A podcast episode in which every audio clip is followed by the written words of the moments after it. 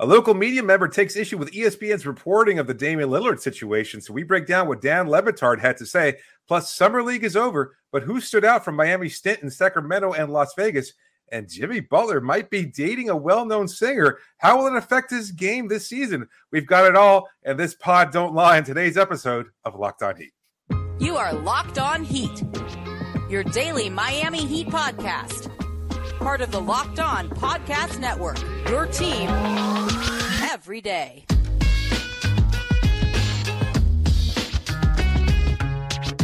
Okay, welcome to Locked On Heat, your daily podcast on the Miami Heat. I'm Wes Goldberg here as always with Dave Ramil. However, you might be tuning in on YouTube, Odyssey, your favorite podcast app. Thanks so much for making Locked On Heat your first listen every day. I do eventually want to talk about something other than Damian Lillard. So we've got to get to Jimmy Butler and Shakira, our summer league standouts. That now that summer league is over, but let's start with Lillard in a segment we like to call "It's That Dame Time Again." Lift off and the clock has started. Dame requesting a trade out of Portland after 11 seasons. To have to lower your asking price and look elsewhere, and that's you know, where Miami will still be a part of this process. This is supposed to be a peaceful separation between the two parties. Dame has every right to ask for a trade because there's been a disconnect in what they've said they're going to do, what they've done. He's gonna play for the Trailblazers, or he ain't gonna play. They don't, you know, the Trailblazers been great to Dame, and Dame's been great for the Trailblazers. But this notion that, that they gonna have to uh, give him away for nothing is just stupid. I stand with Damian Lillard on that. I ain't got no problems with it at all. We in the business called incremental reporting. It will hang over the whole summer. So on his show on Monday, Dan Le Batard, who has relationships at the very top of the Heat organization, said that the Heat know that they have the only offer on the table, and that's why that there's a stalemate going on in these Damian Lillard negotiations. Uh, and then also took aim at one Adrian Wojnarowski. Here's the sound courtesy of the Dan Le Batard show with Stugotz. And the Woj alert was just about Dario Saric. well, th- I thank you for bringing up Woj. Uh, but he's had bad looks. Well, the Heat, the Heat know that he is just agenda based, shilling and bought and paid for by Portland. Like it's embarrassing that Woj is telling people it might be weeks or months on Lillard, and this is the Heat's position.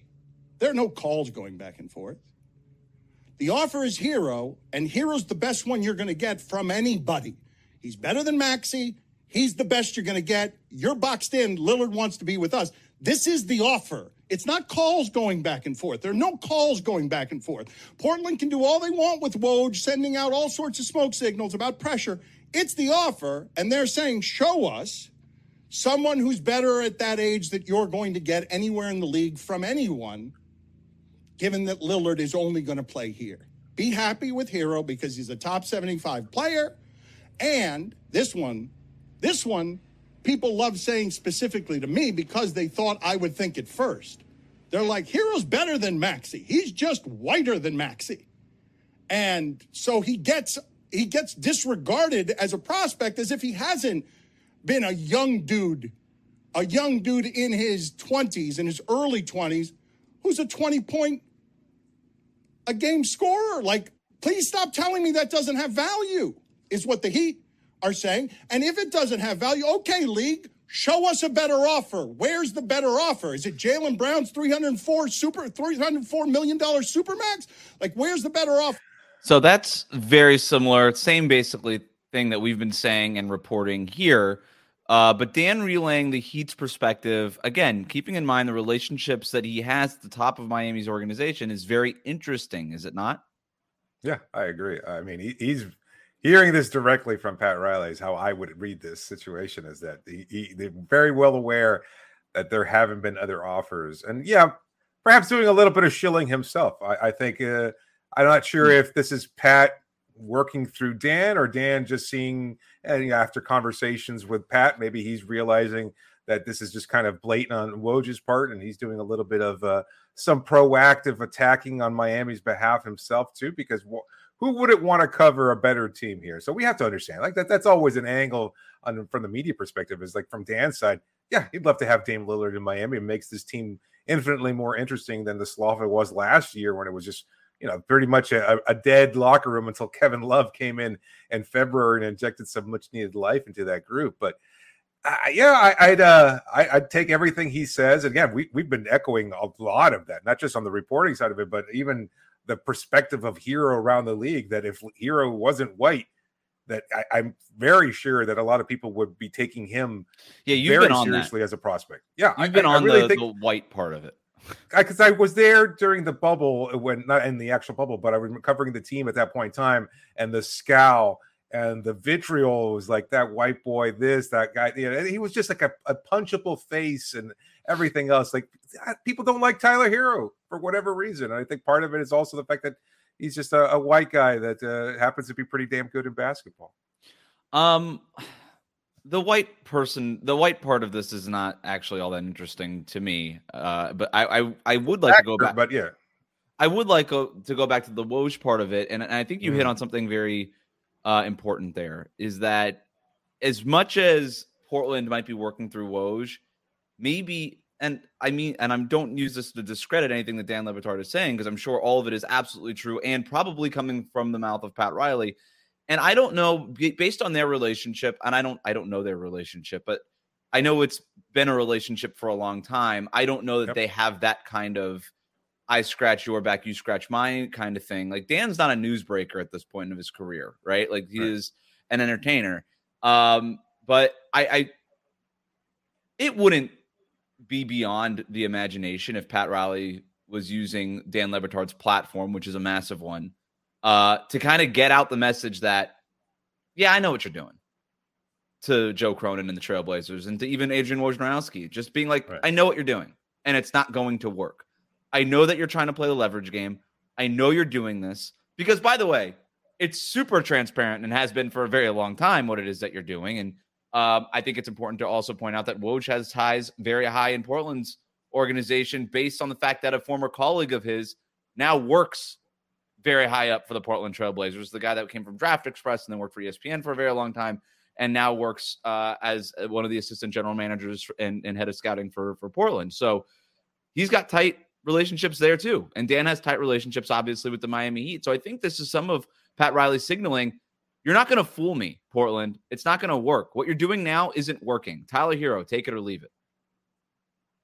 I, yeah, I, I think that's that's been the case. Um, and look, we know that Portland's not going to take Tyler Herro. It's just a matter of accepting whatever requisite value Tyler Herro presents, or, or having Cronin perhaps be a little bit more proactive in flipping Herro that's for something on his yep. end. You know, that I, I, think that's a part of it that hasn't been overlooked. Is everybody keeps assuming Miami has to do this. It was like, well, maybe Miami doesn't have to do this. Maybe it's up to Cronin to try and, and grease those wheels a little bit more to get the package that he finds, to get whatever it is that he thinks is the best offer available. Uh, you know, that's the just translating. It, it, I'm so glad you brought that up because it, it's it. I don't know why that that's not happening, and I don't know that it's not happening. But we have gotten no indication, and there's been no uh, outside reporting that that is happening. It sounds like right. what Dan just said. There are no calls going back and forth, right? There's no working together on this, and it feels like if Joe Cronin does not have to work with my the Miami Heat. Let me make that clear. He doesn't have to do anything, but it does if you're kind of assuming that you're going to trade Damian Lillard, and also we should mention the Portland Trailblazers want to trade Damian Lillard. Okay, this is not a situation where the superstar asked out and they don't want to. They are ready to move on and go into the Scoot Henderson era. Right. Like, why wouldn't you work with the only team that has an offer on the table that is trying to get in a third, fourth, fifth team, however many it's going to take? Why wouldn't you be working hand in hand with them to create the best potential package possible? Is it just out of stubbornness? Is it just for show? Is it just being like, hey, just because Dame said you're not that you only want to go to Miami, that now we're not going to work out with Miami out of spite? I think it might be all of the above there, David, because it, it blows my mind that Joe Cronin isn't being more forthcoming with all of this and just and, and and trying to help the Heat so that he can help himself. Yeah, no, I, I think you hit it right there on the on the nail of the head. There, it has to be a little bit of all those things because one, I mean, from Cronin's perspective, he can't just be the one who takes that deal right away. He has to work the phones or at least have the illusion of saying, you know what, I'm not going to be forced into this bad deal by Miami, et cetera. Whether he relents or not, or just gets a little bit more. We've talked about this before. We think that he has to do this in order to at least save face and put out the best appearance that he has done whatever he can for the best of the franchise. That's Yeah. fine. I think it's also probably uh, you know something that the league frowns upon that a, a player under contract like Damian Lillard could request a specific trade to a specific team. Not that this hasn't happened before, but you've hinted at it as well. The fact that Dame has basically said it's Miami or bust, get that done, and that kind of looks negatively. I think a lot of people perceive that. I don't. Again, I've made it very clear. I think it's absolutely fine for a player to request a trade to a specific organization, but I think from the league perspective and from a lot of fans outside of South Florida, maybe a, a pocket here or there around the Pacific Northwest, they probably aren't too keen on the idea of Dame specifically requesting a team like Miami. Uh, not against Miami necessarily, although I think there is a factor of that involved, but just the fact that he's It's just the one said- team. Yeah, Yeah. just the one team. If you say, look, trade me to somebody else and work whatever magic you have to, that's Well, that's why Kevin Durant nailed it by putting Miami as a fake destination because he knew the Heat didn't have the assets and it was always Phoenix for him, but he just listed Miami as a fake destination. And everybody was cool with it. It just was all right. Another superstar demanding a trade with a list of preferred destinations, even if the list in reality was one, but publicly facing that list was more than one. And with Damian Lillard, the public facing list and the actual real list have been the Insane. same for the first time in forever. This is the first time this has ever happened in this manner. So I I get all of that stuff. I also understand that Joe Cronin does want to save face. He is out here out of self-preservation at this point and he's acting in that way and I have and he should. I have no issue with that. But I think there's part of this that that you could he could spin this positive to him as opposed to just sitting in the corner with his arms crossed and his head turned to the side. He could at least just say, "You know what? I'm taking the chips that I got, and yeah, it was a bad hand, but look what I made out of this. I turned lemonade into wine or whatever it is. Like I, I'm doing all of this. Like I'm, I'm out there wheeling and dealing, and I'm making the best out of a bad situation that this guy and this organization and Pat Riley put me in. He could do that. You could play it that way, but he's not. He's not playing it that way. Um, coming up now that summer league is over, we take a look at who stood out the most for the Miami Heat and what it means for them going forward. But first, a word from our sponsor. Today's episode is brought to you by Prize Picks. It's so easy to win when you use Prize Picks. It's just you versus their uh, projected numbers there. Just pick two to six players. And if they score more or less than their Prize Picks projections, you can win up to 25 times your money. It's no competing against other people. It's just you versus the projections available, and you can do it in any sport, not just the NBA, but Major League Baseball, men's and women's college sports, European basketball, the WNBA. You think Luis Arraez is going to continue to hit over 380? You can place a wager over at prizepicks.com. That's the Miami Marlins, baby. They're scorching the Major League Baseball. It's amazing what they've done this year. Entries can be made in 60 seconds or less. It's that easy, safe and fast withdrawals, and they're currently operational in over 30 states in Canada. So download the Prize Picks app or go to prizepicks.com to sign up and play daily fantasy sports. First time users get a 100% instant deposit match of up to 100 bucks if you use the promo code locked on. So don't forget to enter the promo code locked on at sign up for an instant deposit match of up to $100 when you download the Prize Picks app or go to prizepicks.com to sign up today.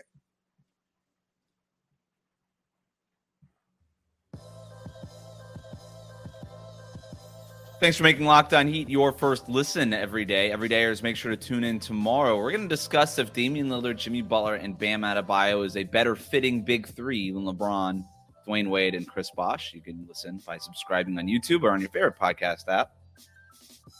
Uh, Summer League is over. Sunday night, the Miami Heat torched the Portland Trailblazers um, in their Summer League finale a strong summer league showing overall, although it was not the summer league that I think most people were expecting and hoping for, David, because we were kind of going into it thinking that we were going to get an extended look at the last two first round picks, Nikola Jovic and Jaime Jaquez Jr.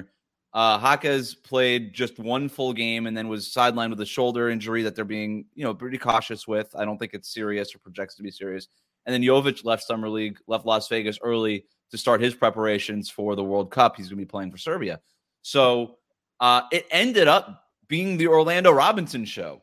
Orlando is, is Robinson. load management is load management ruining summer league? My column. I, I think it, I, I, think we're going to start to see those kind of takes soon. Like Victor Wembanyama shut down after two games. Jaime Jaquez after just one, and I mean, he didn't even play at all in Vegas actually. Yeah. So no, I, I mean it was just uh, I was looking forward to seeing him play up close in person. They've been didn't get a doing that with like the top picks, especially with the number one pick. I remember like Zion a few years ago. He played just the one first half and then didn't play the rest of summer league. He caused an earthquake, Wes. What do you want? I mean, I know. I was there. It was very scary. um, it was. Uh, I. I, I kind of get like not ha- like what is what is, what does Zion what does Wembanyama have to prove in summer league? I get it. I'm glad they go out there for at least the first like primetime ESPN game and stuff like that. I know you were being facetious in, in the the load management thing, but it is it is a little silly all of it. Uh, We'll once see you that takes that, and then it just becomes like players trying to make teams and create a career for themselves, and that's where you get to guys like Orlando Robinson and some of the other guys that I want to talk about that stood out for the Miami Heat on their summer league team. But we'll start with Orlando. Uh, Hmm. Was named to summer league all first team, which is I guess you could throw that on the resume. That's a Mm. thing that you could put on there. Um, guess. if you're Orlando Robinson at this point, it's all you really have. Uh, he averaged 20 and a half points per game and 8.3 rebounds in summer league. In Miami's finale, he scored 27 points, had nine rebounds, six assists, three steals, and a block. He shot 40%. I want to I want to really stick this. Shot 40% on three pointers in two weeks in summer league.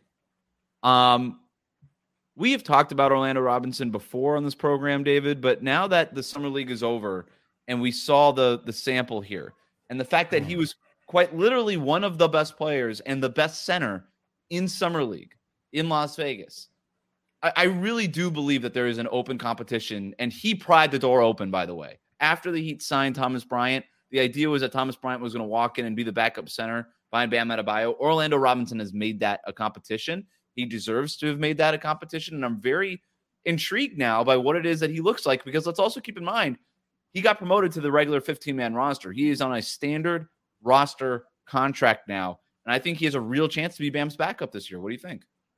Bam's backup, maybe even playing alongside him for stretches at a time. Like we've talked about the possibility of alternating Kevin Love, Thomas Bryant, and uh, or, you know Orlando as you know big stretch bigs that can space the floor a little bit and provide a, a different look offensively than what Bam provides. So I mean, I think that's certainly still a possibility. Uh, yeah, he's earned it. Uh, you know, it's up to Bryant now to respond as the veteran, the guy who's been through it and who's looking to prove it. Because he, after just signing a veteran minimum deal here, like we know what Kevin Love's capable of. He's not really playing for anything other than just you know to hang out with the culture and get paid doing so. And yes, to get an opportunity to contribute it and win. But uh, he doesn't have anything really to prove. Thomas Bryant does. He's looking at Miami as an opportunity to extend his NBA career because he is walking that fine line a lot of veterans do where they might not see another opportunity if he doesn't make the most of it. So uh, it's going to be an interesting battle in training camp. And I wonder whether or not we will start to see those lineups. You know, we heard Spo talk about uh, Omer Yurtseven just last season. It's like, oh, yeah, he's going to be playing alongside Bam. Yurtseven told, telling us on media day that he thought he could start alongside Bam Adebayo. Unfortunately, the injury taking him out early in the season, he never really got the opportunity to show that. But uh, I, I wouldn't doubt if it's a possibility, and certainly will be a talking point going into training camp. I'm glad you brought up the Yurtseven point because one of the things that they worked on in training camp in the Bahamas last year was Yurtseven playing alongside Bam Adebayo. And I don't think the Heat had any intention of starting those two together in the front court. But uh, I think they wanted to maybe experiment with that lineup, at least in the first month of the season, to see if those two bigs could play together.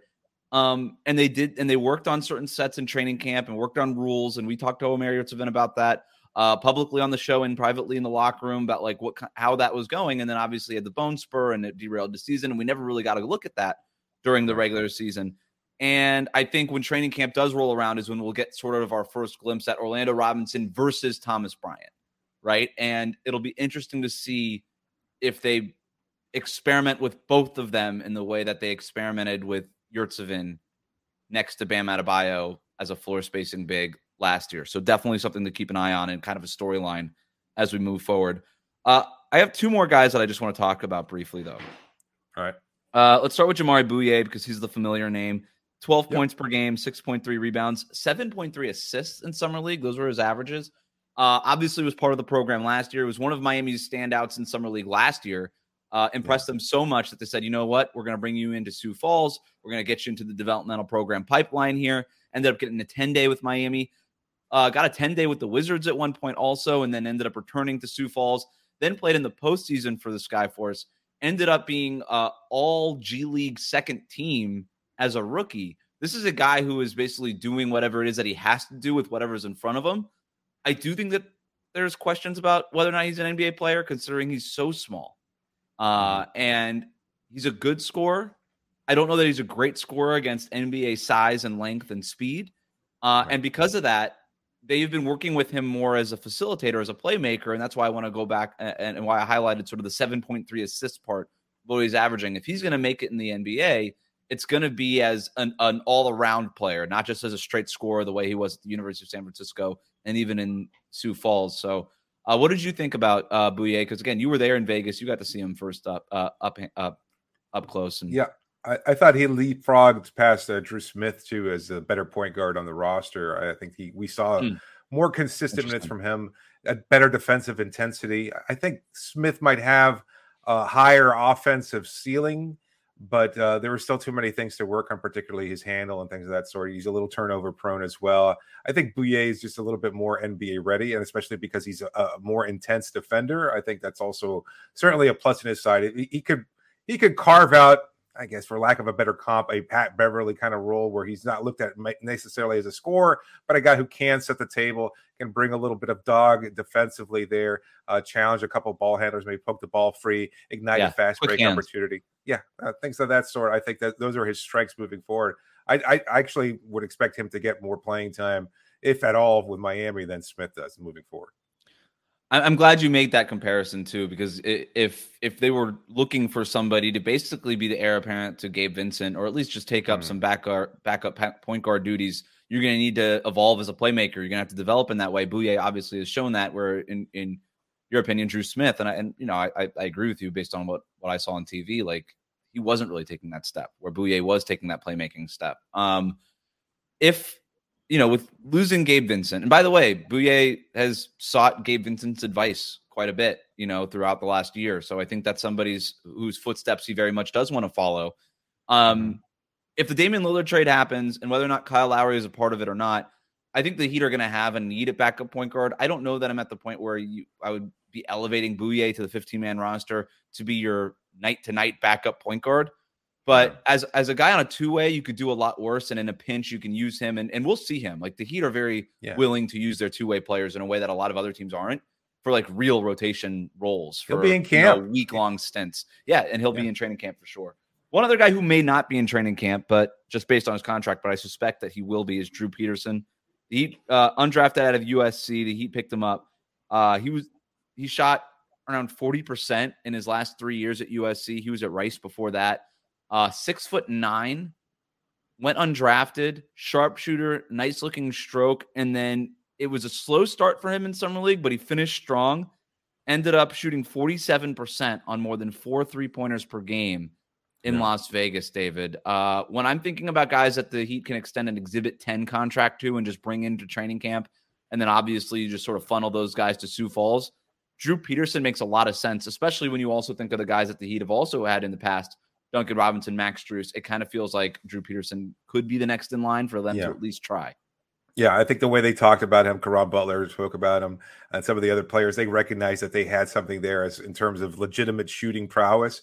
And when you have that elite level skill, and they keep encouraging you take those shots, get you know, be aggressive when you're looking to score at this level. And I think that's why we saw that evolution also as a scorer, like he was going a little bit more hesitant, if not necessarily timid at first, and then kind of by the end of summer league, you could see he, was much more comfortable and looking to take his shot. I think they have plans for him to be the next inline shooter that they develop. So I wouldn't be surprised to see him get an opportunity with Miami.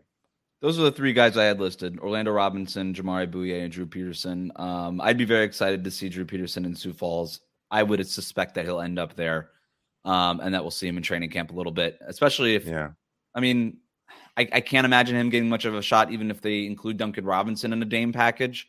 No, yeah. But it's we talked about this before. The Heat are in the period now of they're kind of resetting the farm system. It's been a few years. They're resetting the farm system with Gabe and Max out, getting lucrative contracts elsewhere, and and I think Peterson could be one of those guys. And who knows, maybe somebody else that was involved here uh, steps up. Jamal Cain had an up and down summer league in Las Vegas. Uh, he has not inked that two way contract, so the Heat's third two way deal still up to for grabs, and maybe David even that other deal if if the Heat decide that maybe Drew Smith uh, isn't ready quite yet for that two way contract. So uh, something to monitor there as we approach training camp, but that's a ways away. For now, Jimmy Butler and Shakira are making headlines. They might be an item. Should Heat fans be worried? We're going to talk about that next here on Locked On Heat.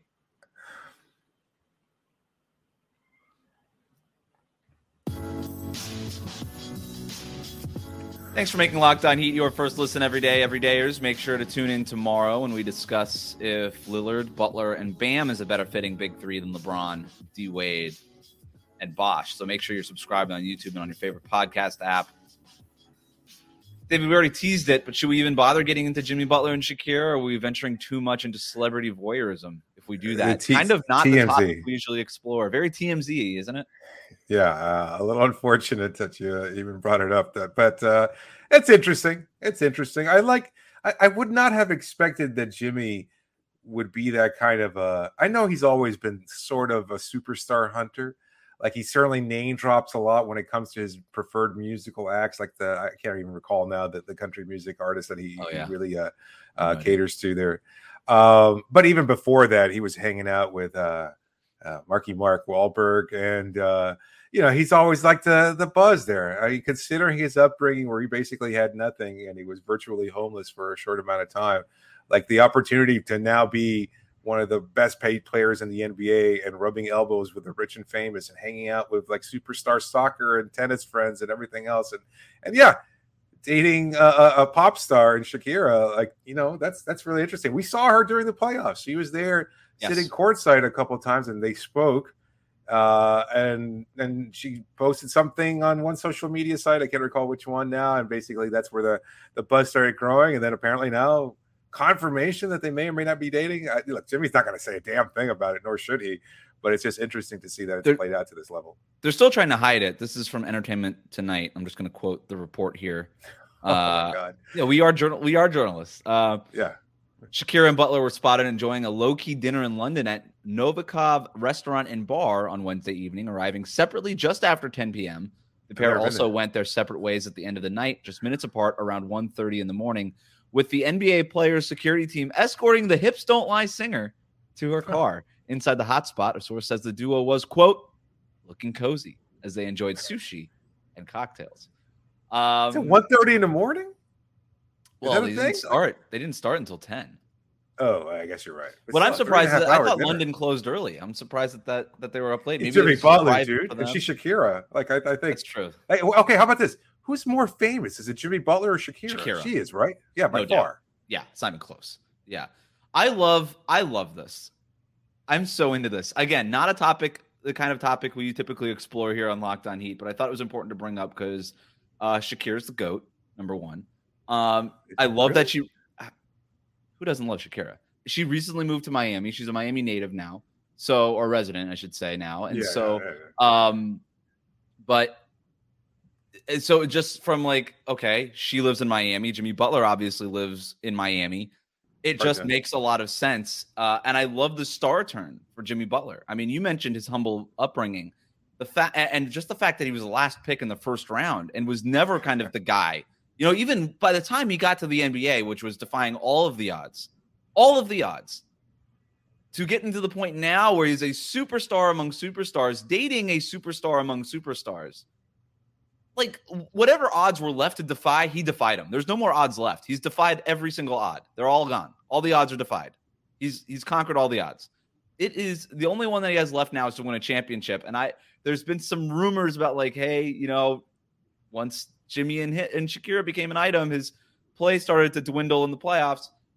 That's ridiculous. Oh, It's a That's- Kardashian curse. But she's not Shakira? No, She I earned know, her money. still.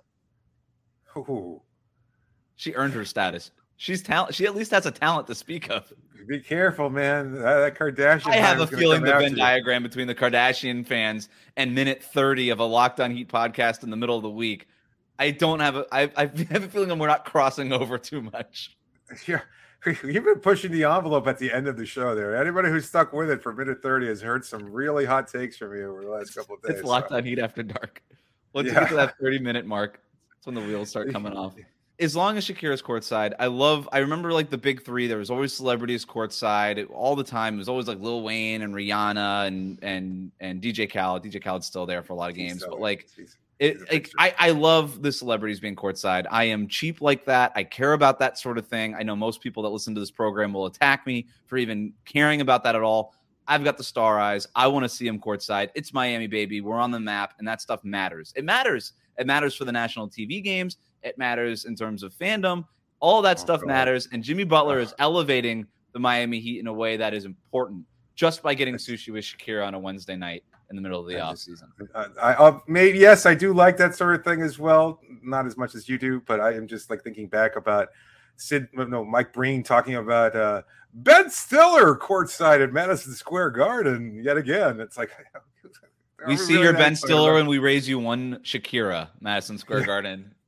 Thanks right. for making Locked On Heat your first listen every day, every day. Is make sure to tune in tomorrow when we discuss if Damian Lillard, Jimmy Butler, and Bam Adebayo is a better fitting big three than LeBron, Dwyane Wade, and Chris Bosh. We'll talk about that and whole, a whole lot more. I'm sure we'll have some Damian Lillard updates by then as well. So hit that subscribe button on YouTube.